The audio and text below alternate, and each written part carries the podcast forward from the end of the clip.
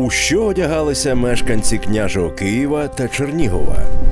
Які будинки стояли у Кам'янці в 16 столітті? Чим торгували у ранньомодерному Львові? Які укріплення захищали гетьманський Батурин? Це та багато іншого у проєкті локальної історії Лайфстайл Давні міста. Цикл перший Княжий Київ.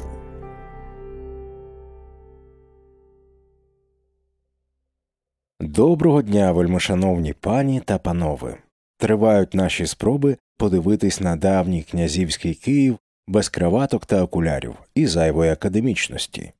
Ми хочемо відповісти на прості запитання що бачили очі киян 10-13 століття, як виглядали їх будинки та вулиці, речі, які їх оточували, що їх турбувало, що вони їли і що одягали.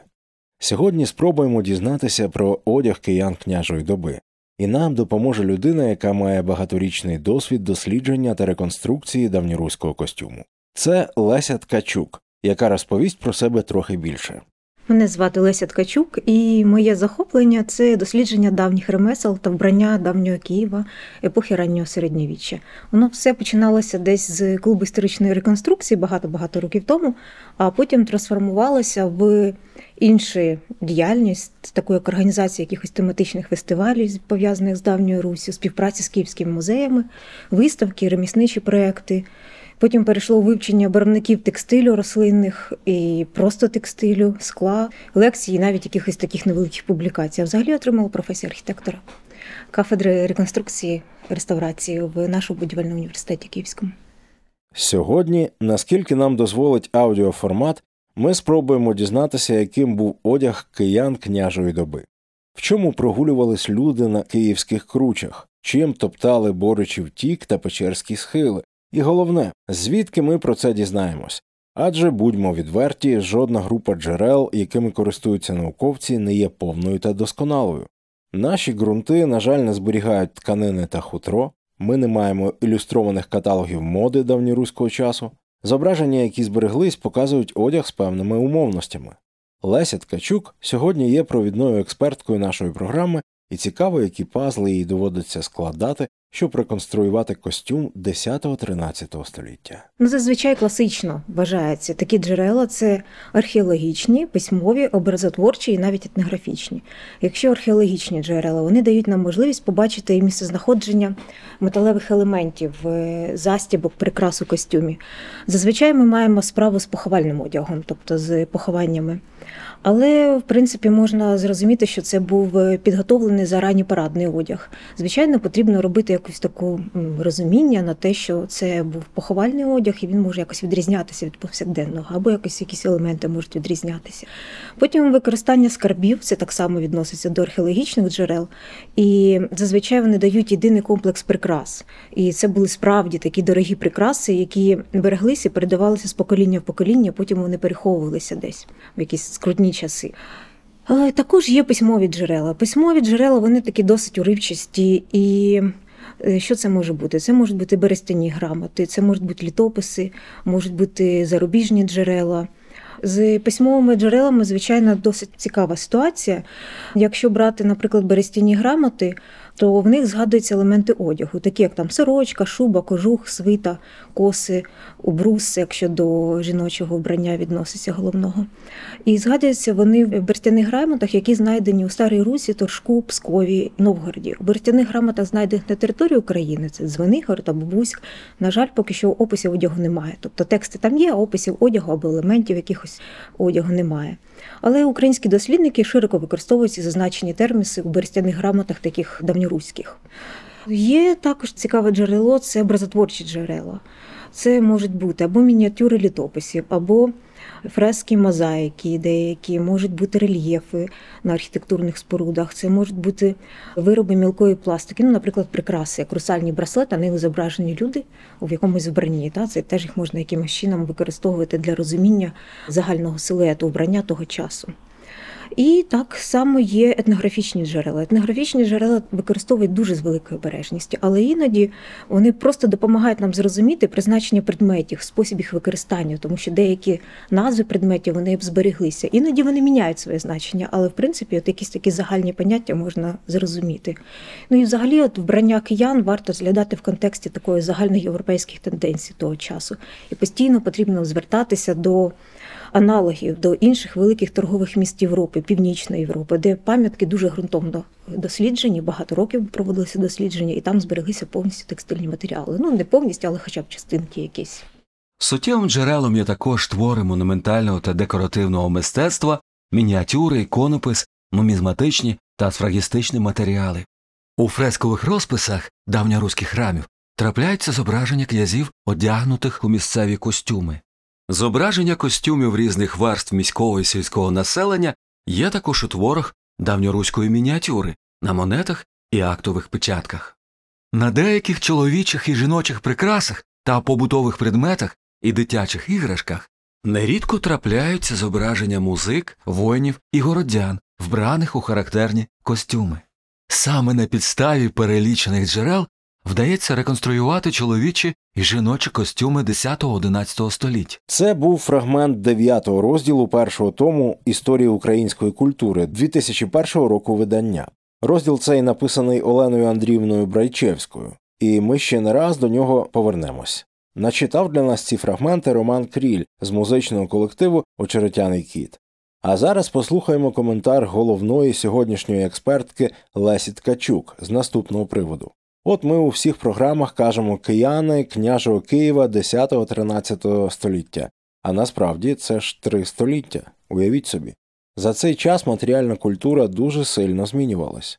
Коректно було б розглядати кожен аспект нашої програми в хронологічній послідовності, адже між матеріальною культурою 10 і 13 століть є суттєві розбіжності. І зараз до теми костюму, які основні зміни пережила київська мода за цей час. І чи можна говорити про якісь етапи у розвитку одягу княжої доби за ці три століття? Ну, ми звичайно розуміємо, три століття це досить великий проміжок, і можна сказати, що зміна вбрання і стилю прикрас була за цей час. Ну, отак дуже дуже умовно можна поділити на вбрання 10-11 століття і вбрання кінця 11-13 століття. Якщо роздивлятися жіночий, наприклад, ювелірний убір для X століття, це в основному він складався таких з легких срібних прикрас у техніці тиснення, скані, зерні. Це могли бути такі сережки, красиві, об'ємні волинського типу. Ну, вони об'ємні, але вони легкі. Круглі щитоподібні підвіски, великі і маленькі лунниці. А якщо казати про 12-13 століття, то там уже йде зміна вбрання та ювелірного убору. З'являються якісь окремі типи саме київських, наприклад, прикрас, такі як тринамистинні кільця. Змінюються матеріали. Вони стають більш різноманітними на зразок візантійських позолочених з гарячими емалями. Там можуть бути і сережки, і колти, і рясни, і окремі дужки для головного убору, більш складні убори головні срібні колти орнаментовані черні, широкі орнаментовані браслети на застіпках, браслети кручені з головами тварин, різноманітні каблучки, шийні, плетені масивні гривні. Для чоловіків були дуже популярною прикраси. Це гривни, це такий обруч на шию в різноманітних техніках зроблених. Їх носили і князі, і бояри. Їми нагороджували вірних слух і дружинників. Шийні гривни жертвували монастирями, навіть чіпляли їх до ікон. Ну, це я зараз розповідаю про 12 століття.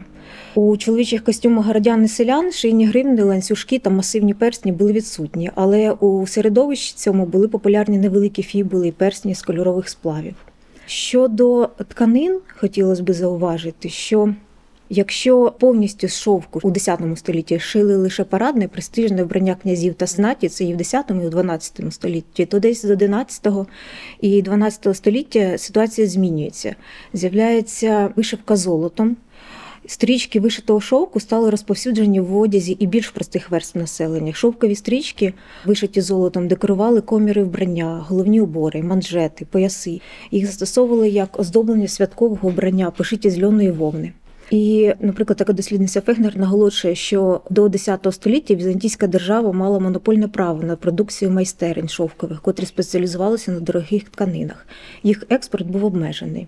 А вишивка, ткання, нашивні елементи, бляшки з дорогоцінних металів, е, декоровані намистинками і перелою, знахідки текстилю виштим золотом прикрашено золотою тасьмою і нашивними елементами з території Михайлівського золотого верхового собору. Є такі скарби, класні дуже.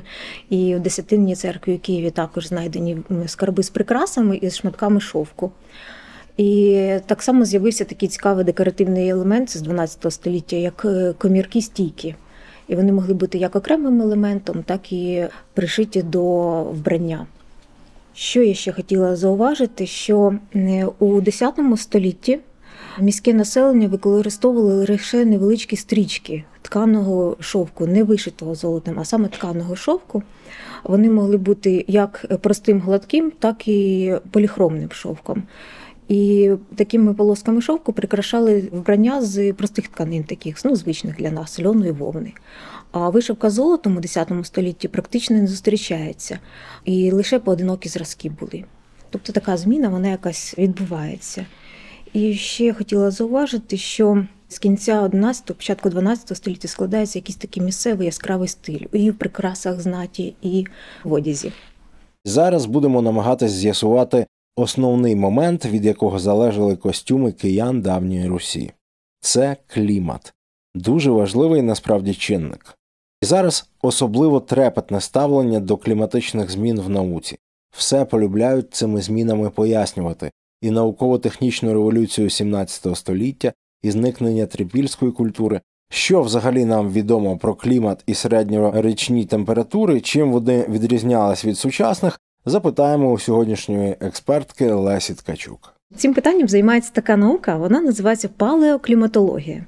Вона як відокремилася як окрема наука з 65-го року, 20 століття, 1965 року.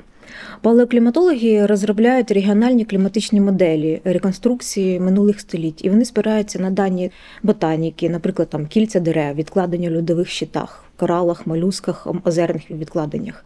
І існує такий термін, він називається середньовічний кліматичний оптимум, або ще називають середньовічний теплий період, середньовічна кліматична аномалія. Це все якби одна назва одного періоду. Це епоха відносно теплого клімату у північній півкулі у 10-13 столітті. Це близько 950-го 1250 року. І вона передувала так званому малому льодовиковому періоду протягом 14-18 століття. Цей період 10-13 століття характеризується м'якими зимами порівняно таким теплою рівною погодою. Тобто перепадів таких різких не було. І цей середньовічний теплий період, середні глобальні температури подібні до потепління початку ХХ століття. Ну тобто була така досить е, комфортна погода без різких перемін. І, в принципі, науковці вважають зараз, що це не була така глобально синхронна подія у всьому світі, а це відноситься саме до північної півкулі у Західній Європі, Ісландії, Гренландії у 10-13 столітті. Ну і можливі причини, чому це так сталося, включаються підвищення сонячної активності або зниження вулканічної активності, або зміни в циркуляції океану. Ну тобто різні версії є, чому там відбувалося так. У ранньому середньовіччі, 8-13 століття, яке відоме також як епоха вікінгів, клімат був м'який і теплий. Зменшилася льодовитість північних морів, площ гірських льодовиків у Європі значно північніше поширювалися теплолюбні рослини. Цей період називають малим кліматичним оптимумом. Інформацію про особливості кліматичних умов території України, несприятливі та особливі погодні явища і процеси цього періоду часто отримують з літописів, записів мандрівників, археологічних знахідок. Такі дані свідчать про те, що на загальному фоні сприятливих кліматичних умов відмічались і суворі холодні зими у 764 та 801 роках Чорне море замерзало. 992 року була тривала та холодна зима, спостерігалися полярні сяйва. Відмічали значні коливання режиму зволоження, значні посухи на півдні Київської Русі фіксувалися у 994, 1024, 1092, 1095 роках, і в той же час є відомості про вологі періоди та високі рівні води ріки Дніпро біля Києва 945, 990, 1002, 1003 роки. У цілому на території сучасної України у цей період домінували посушливіші умови які переривались тривалими вологими періодами у 8-10 століттях, на початку 11 століття і, за деякими даними, у 13 столітті. Людмила Паламарчук, Світлана Краковська, Регіональні зміни клімату України. Це було про клімат, домінуючий фактор моди, як не крути. Ну а окрім середньорічних температур, як тоді, так і зараз моду диктувала не лише погода і певні культурні центри.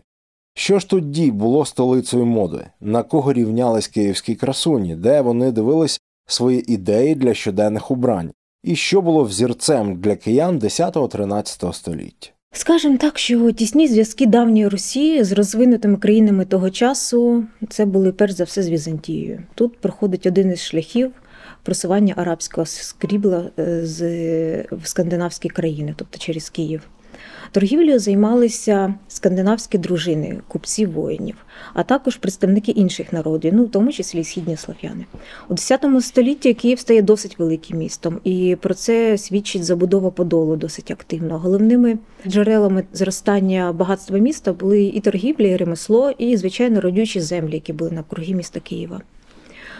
У 2012 році був виданий такий каталог цікавий Федором Андрощуком і Володимиром Зоценко. Він називається Скандинавські древності Южної Русі. І в ньому зібрана величезна кількість прикрас, застібок з Києва, характерних саме для скандинавського вбрання.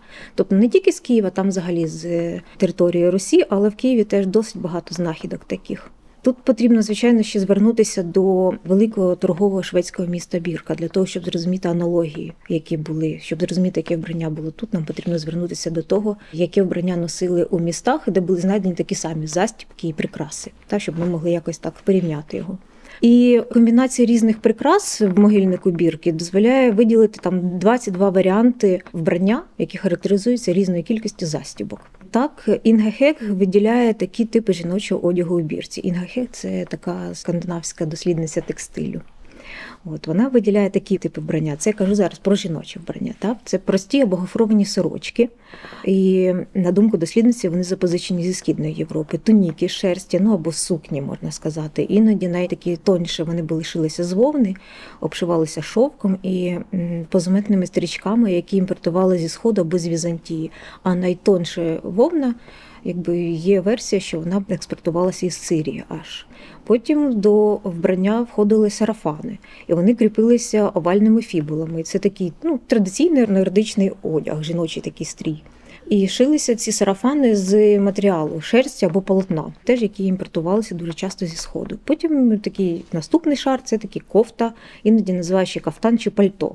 Його так само виготовляли з вовни і мала спереду розріз. Або він був до грудей, або повністю донизу був розріз, і він скріплявся офальною фібулою на грудях. І плащі. Плащі реконструюються на основі знахідок кільцевих фібул. Це такі довгі круглі фібули з кільцевою довгою голкою, або там ще називають п'ятою фібулою. І подібні застібки і прикраси зустрічалися серед матеріалів Києва. Це такі бронзові парні позолочені фібули на території Десятинної церкви, датовані 10 століттям. Ну вони дуже класні. Вони просто бронзові і десь 11 сантиметрів довжиною. Часто вони з позолотою або з якимись деталями окремими з білого металу. І, можливо, вони складаються з декількох частин. Вони легкі, ажурні, іноді навіть між цими ажурними частинами закладали шмалочки шовку кольорового. Ну тобто можна уявити, які красиві були прикраси, які на грудях кріпилися в жінок і тримали сарафан. Значить, такі фібули були парні в Києві на території Десятинної церкви, потім на території Кирилівської церкви, потім це поховання. Просто були на цих територіях. Це я так називаю території, а насправді там просто були поховання на цих місцях. Потім там же були знайдені одне поховання з парними бронзовими фібулами на території Кирилівської церкви. Були знайдені також дві візантійські монети Романа і Константина. А якщо подивитися на предмети з поховання з Михайлівського Золотоверхого собору, то в комплексі скляного намиста були дві поясні пряжки, тобто срібні пряжки, які служили раніше декором чоловічого шкіряного пояса. Вони були від'єднані, пробиті отвори, прибиті е, до них вушка, і вони служили частиною намиста. Тобто намистини були, були зеленого кольору, були бляшки орнаментовані зерню, і от такі от поясні бляшки, так само вони угорського типу були. Тобто це був угорський пояс, який перетворився потім на вбрання, на прикрасу вбрання. На початку X століття був великий досить сильний вплив хазарського каганату, взаємодія з Волжською Булгарією, хазарським каганатом. Це такий вплив степового вбрання на одяг жителів давньої Русі. Ну, можна зауважити, що по Волзі купці везли близькосхідне, сирійське, єгипетське скло, індійські середолі, китайські, сагдійські шовки. І ці всі прикраси носили в Києві. Тобто вплив інших центрів досить такий відчутний. І не можна забувати, звичайно, про торговий шлях із варяг і греків, коли з Візантії Візантію возили різноманітні товари.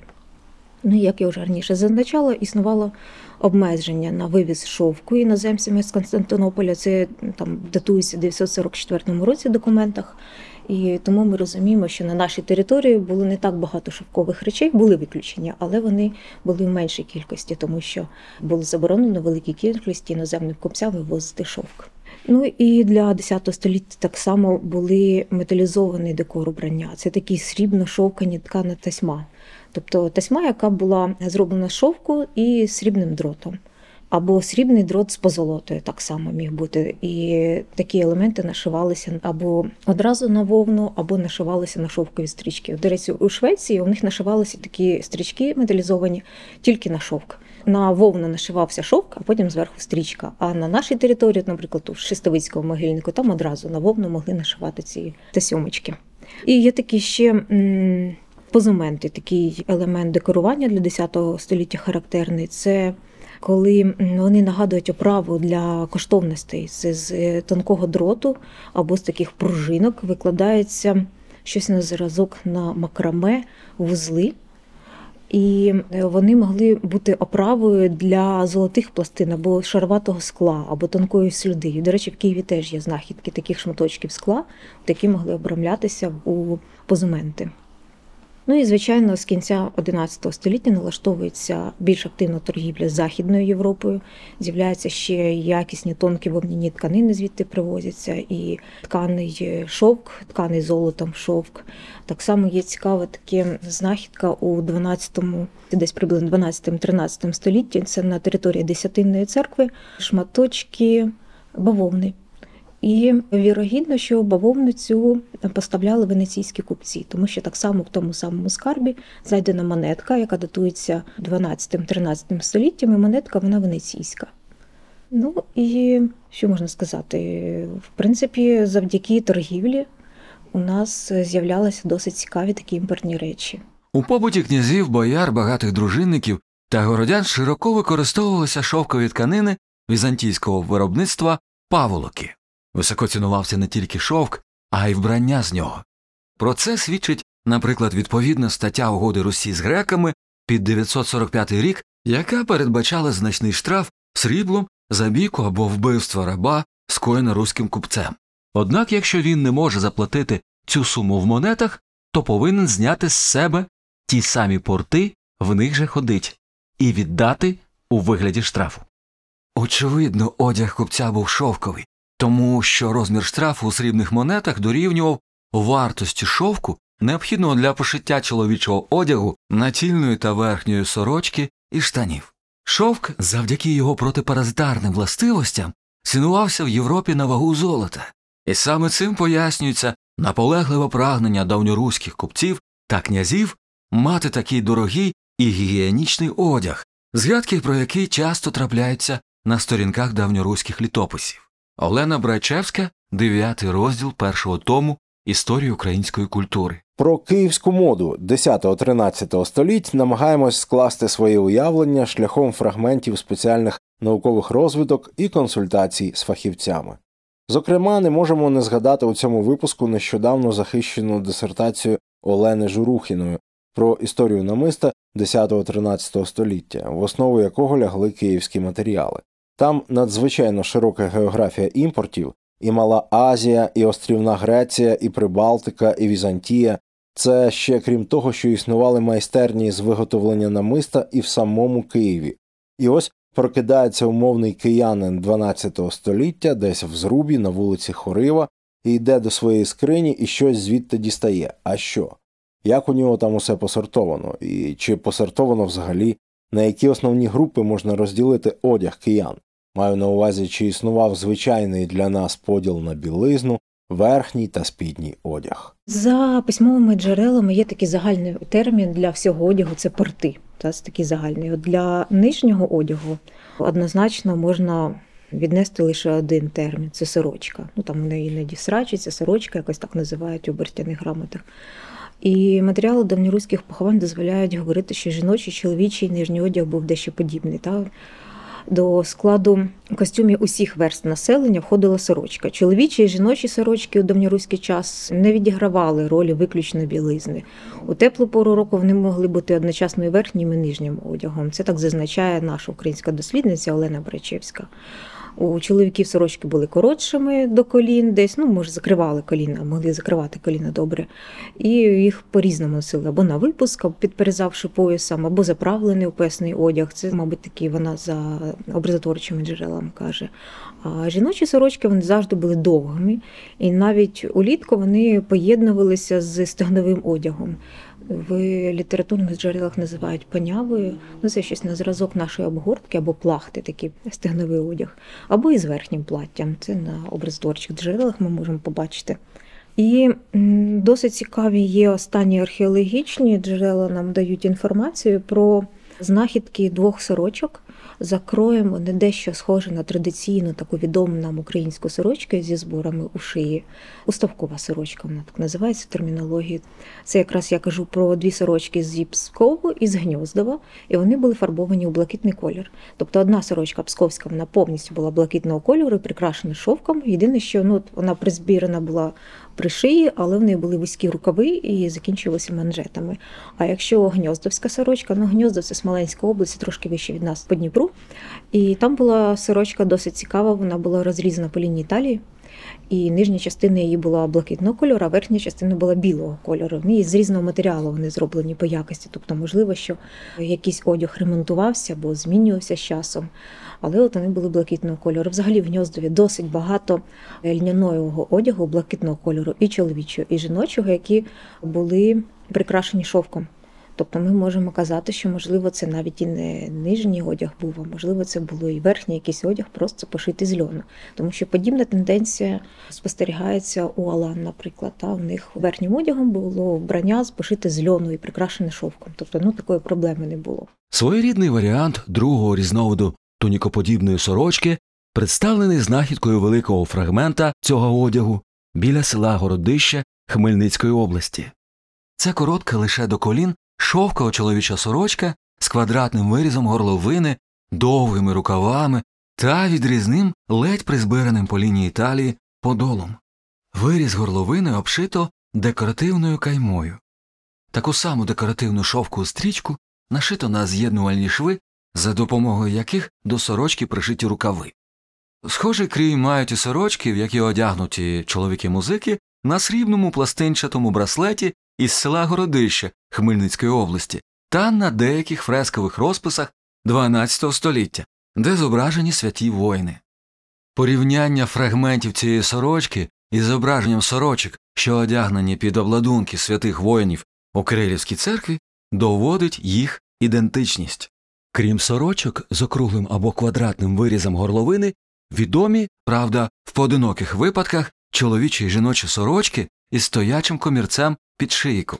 Цупкою основою для таких комірів служила смужка лубу завширшки 3-4 см, яка обшивалася шовком, прикрашеним гаптуванням або позументною стрічкою.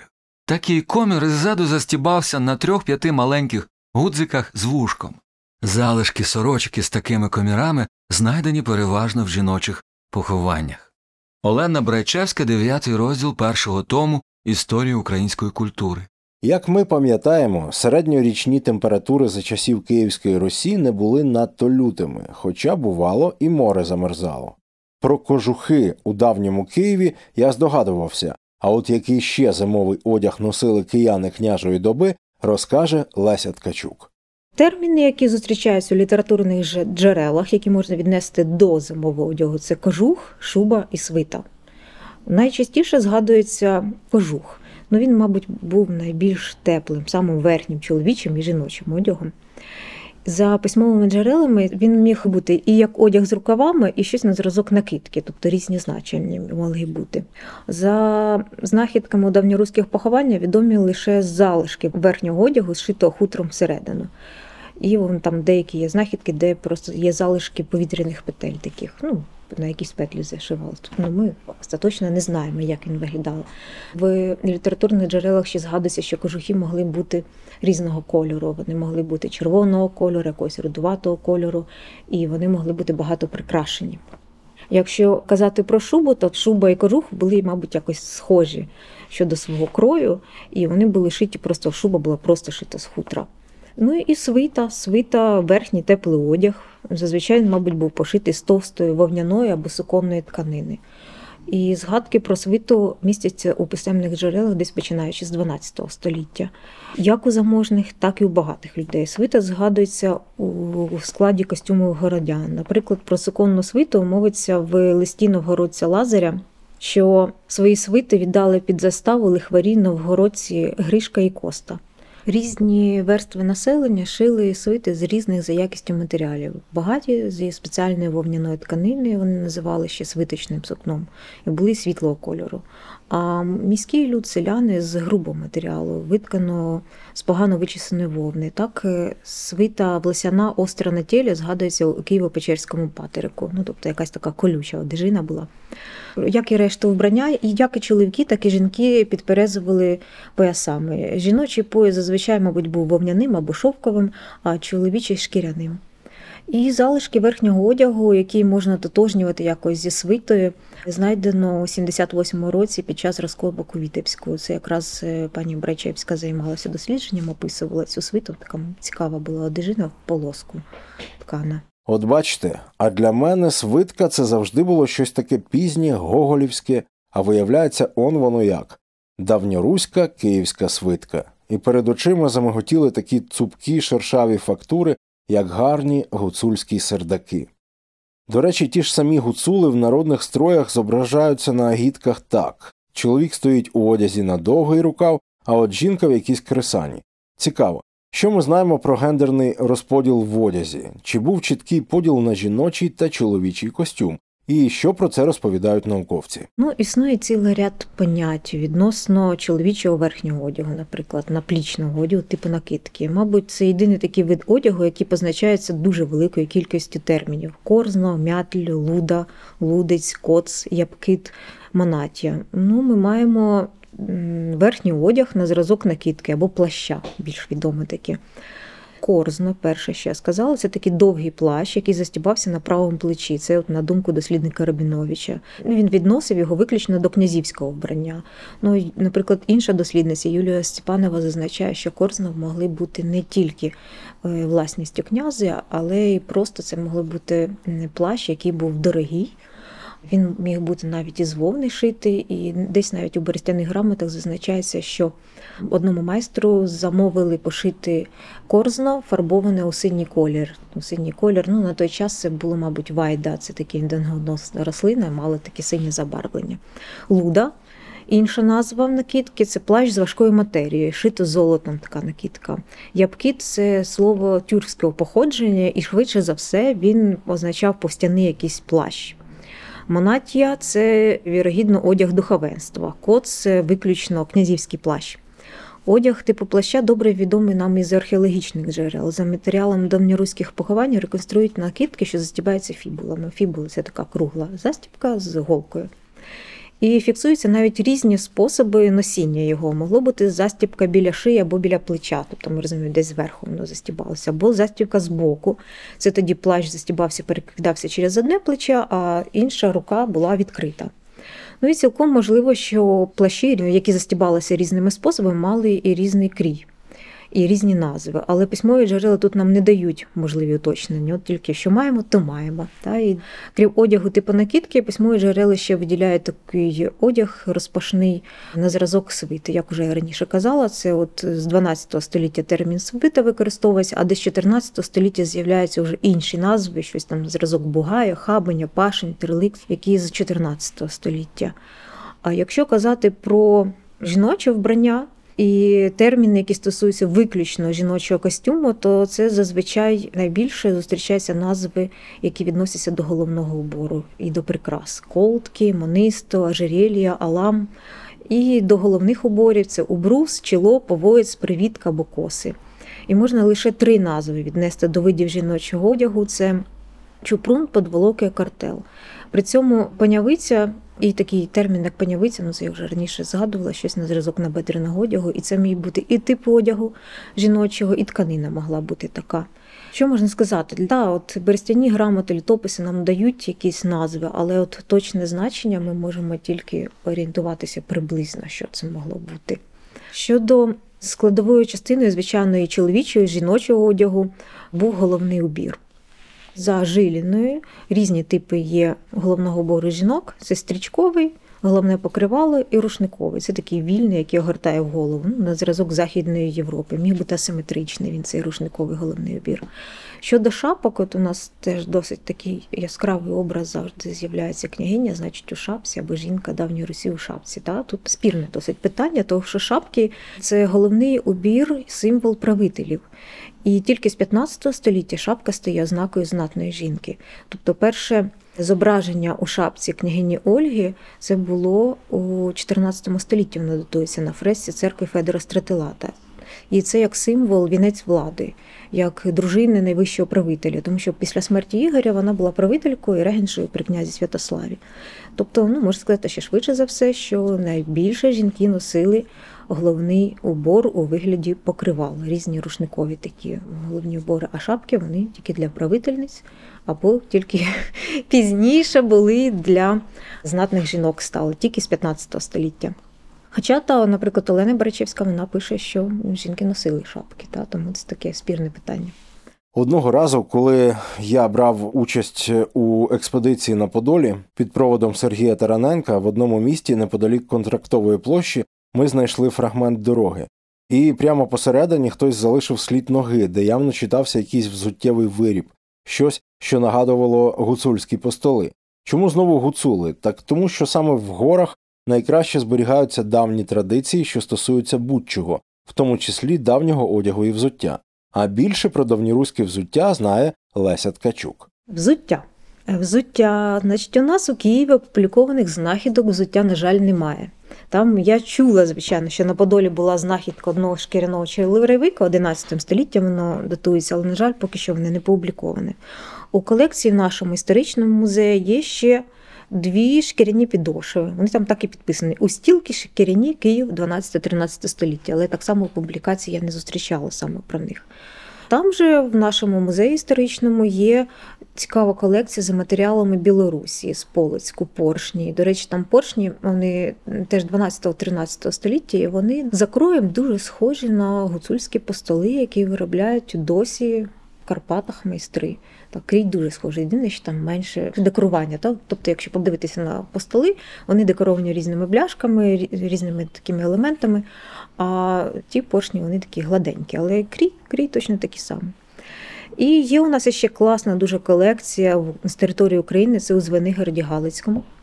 І що це може бути? Це там колекції. М'які черевики, чоботи. Вони могли бути вишиті такими вишуканими рослинним орнаментом або геометричним орнаментом. І за матеріалами, кроєм і декоративним оздобленням також вони не відрізнялися від знайденого Мінську, Вітебську, Новгороді, Пскові або інших давньоруських містах. Ну, Ця колекція дуже цікава в Звенигороді, вона заслуговує на увагу, звичайно, дослідників. Із усіх складових частин давньоруського костюма найкраще вивчене взуття, цілі вироби, значні фрагменти та окремі деталі знайдені у великій кількості під час розкопок давньоруських міст. Значно рідше залишки взуття знаходять на сільських поселеннях та у похованнях. Відомо також чимало зображень взуття в пам'ятках мистецтва, а в писемних джерелах є згадки про його колір і декор. Чоловіки і жінки на Русі у 10-13 столітті носили чоботи, черевики, туфлі, поршні, личаки. Взуттям чоловіків були переважно чоботи та черевики, а жінок та дітей черевики і туфлі. Для князів, бояр, чоботи і черевики шили з добре вичиненої кольорової шкіри і вишивали кольоровими вовняними і золотими нитками, дрібними перлами, бронзовими гудзиками та дротом. Зелені чоботи, вишиті золотими нитками, які носив князь Данило Галицький, згадані у Єпатівському літописі, а червоні чоботи бояр та їх слуг у слові Данила Заточника. Чоботи, як взуття чоловіків городян, згадуються і в новгородських берестяних грамотах. Олена Брайчевська, дев'ятий розділ першого тому історії української культури. Зараз перейдемо до дуже сучасних елементів костюму та гігієни, до спідньої білизни. Інформації про неї у більшості категорій джерел не знайдеш. Чи були у них різноманітні бре, шоси, чи це була шмата тканини, яку майстерно обгортали навколо чресел, як індійську калпіну. Послухаємо, чи реально щось дізнатися про давньоруську білизну. Ну, що я можу сказати, що археологічних матеріалів, що містять білизну, або це як саме надійне таке джерело для 10-13 століття, ми не маємо. Тобто ми не знаємо, була в них білизна в такому понятті нашому сучасному зразок трусів. Та давайте труси і лівчики нам. Ні, ну такого немає, не бачили ми такого, немає підтвердження.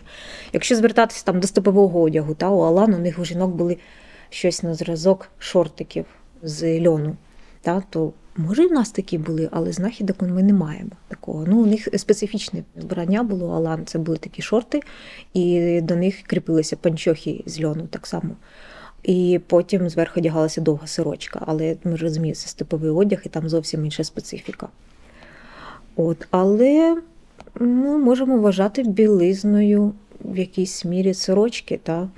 І от мені дуже подобається така версія. От навпаки, я розкажу, що існує версія Інгі Хех, яку я до цього згадувала, це шведський археолог, який спеціалізується на текстильній археології. От вона зазначила, що в епоху вікінгів в 10 столітті льняні тканини завозилися до бірки у Швецію з Києва. Ну, не всі, звичайно, скандинавські дослідники дотримуються цієї версії, припускають і місцеве виробництво льону в Скандинавії. І навіть вона казала, що плесировані сорочки льняні теж виказували таку гіпотезу, що в 7 столітті імпортували до Скандинавії з Германії, а в епоху вікінгів у 10 столітті готові вже льняні сорочки імпортували у бірку з Києва. Я не знаю, на чому вона, звичайно базувала свою теорію, але вона така цікава. Чесно кажучи, був майже впевнений, що це буде провальне питання, а виявилось от наскільки цікаво. А що з приводу жіночої гігієни? Що можу сказати? Тема жіночої гігієни всі часи була табуйована. І чіткі відомості, що ж було з гігієною у часи давньої Русі, мені реально невідомо. Хіба може звернутися та до етнографічних джерел у цьому випадку? Моя бабуся вона працювала фельдшером-акушером на початку ХХ століття на Поліссі, в маленькому такому селищі. Вона розповідала, що там жінки, ну, звичайно, не носили білизну. Та? І під час місячних вони просто використовували нижній поділ сорочки. Сорочка була не не якась там шикарна святкова, а просто звичайна якась проста сорочка, зазвичай з підтичкою, тобто там відрізаний поділ був і пришитий з більш грубої тканини. Ми просто витирали, якщо якісь виділення були, витирали ноги тканиною цією грубою. Тобто, ну, мабуть, як це не парилися з цього приводу. І жінки нікуди не виходили. Існувала заборона не ходити, наприклад, до церкви, та щоб не накапати на підлогу, бо батюшка буде сваритися. Тепер до масового археологічного матеріалу, такого як гудзики, наскільки вони були різноманітними і чим відрізнялись від сучасних. Були гудзики металеві, грибоподібної формою, кулясті або біконічні, гудзики-дзвіночки теж зустрічалися. І гудзики могли включати в намисто, між іншим теж. Ну, Красива штука, блистить, чому б не одягнути в намисто. І у Києві знайдено кілька ливарних форм по відливанню гудзиків. І подібні гудзики, відлиті в цій формі, були знайдені і в Києві, і в Чернігові, і на території Русі. Тобто, ну, якби такий міні-центр по виробництву гудзиків у нас був. Пізніше з'являються кістяні круглі гудзики, орнаментовані такі орнаментом круглим. Потім гудзики декоровані кольоровими емалями більшого розміру, і скляні навіть гудзики зустрічаються. І застібки фібули, ну, фібули круглі, про які я вже декілька разів згадувала для застібання плаща, маленькі круглі, фібули підковки. До речі, цікава характеристика, що для скандинавського вбрання в Швеції у них не зустрічаються фібули підковки для застібання сорочки. У них були фібули просто круглі у вигляді круглої пластинки. А от е, на території Києва є такі маленькі фібули, ну зовсім маленькі вони, ну біля двох сантиметрів десь. І на території Пскова. Так само ну, територія давньої Росії, скандинавське вбрання там було знайдено. Так само була сорочка застібнута на у формі підковки маленька фібулка. Мініатюрна, зовсім зовсім мініатюрна. Це була пряма мова Лесі Ткачук, з якою сьогодні ми говоримо про костюми киян княжої доби. І як завжди, як на мене, у цій справі найбільш цікавим є не сам костюм, а процес та результат їх дослідження. А от які існують проблеми реконструкції костюму княжої доби та назавжди втрачені елементи костюму, теж поцікавимося у нашої сьогоднішньої експертки. Ми розуміємо, що давньоруські чоловічі і жіночі костюми вони відображали такий певний соціальний статус їхніх власників, вбрання різних верст давньоруського суспільства, і вони відрізнялися за якістю матеріалів. Ну, тобто якусь характеристику можемо дати.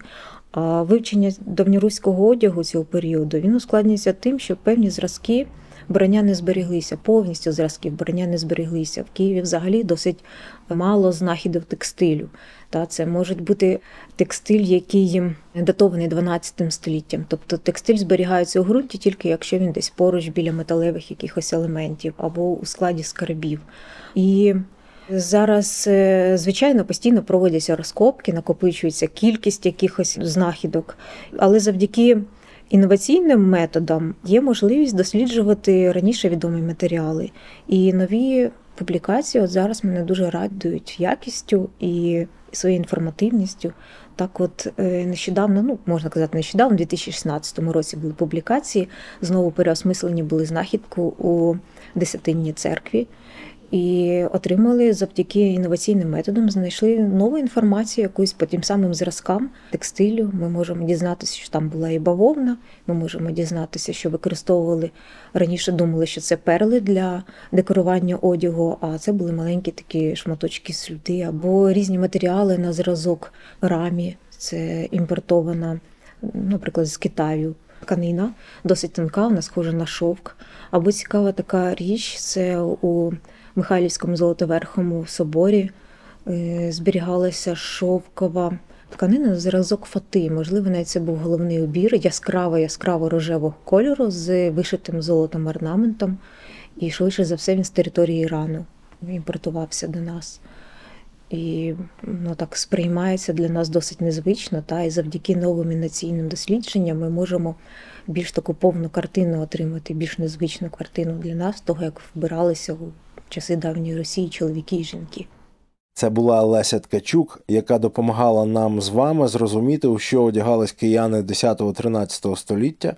Будемо надзвичайно раді, якщо наша скромна робота, хоч на крок, наблизила слухаючих до розуміння цього питання, цієї проблеми вивчення давньоруського костюму.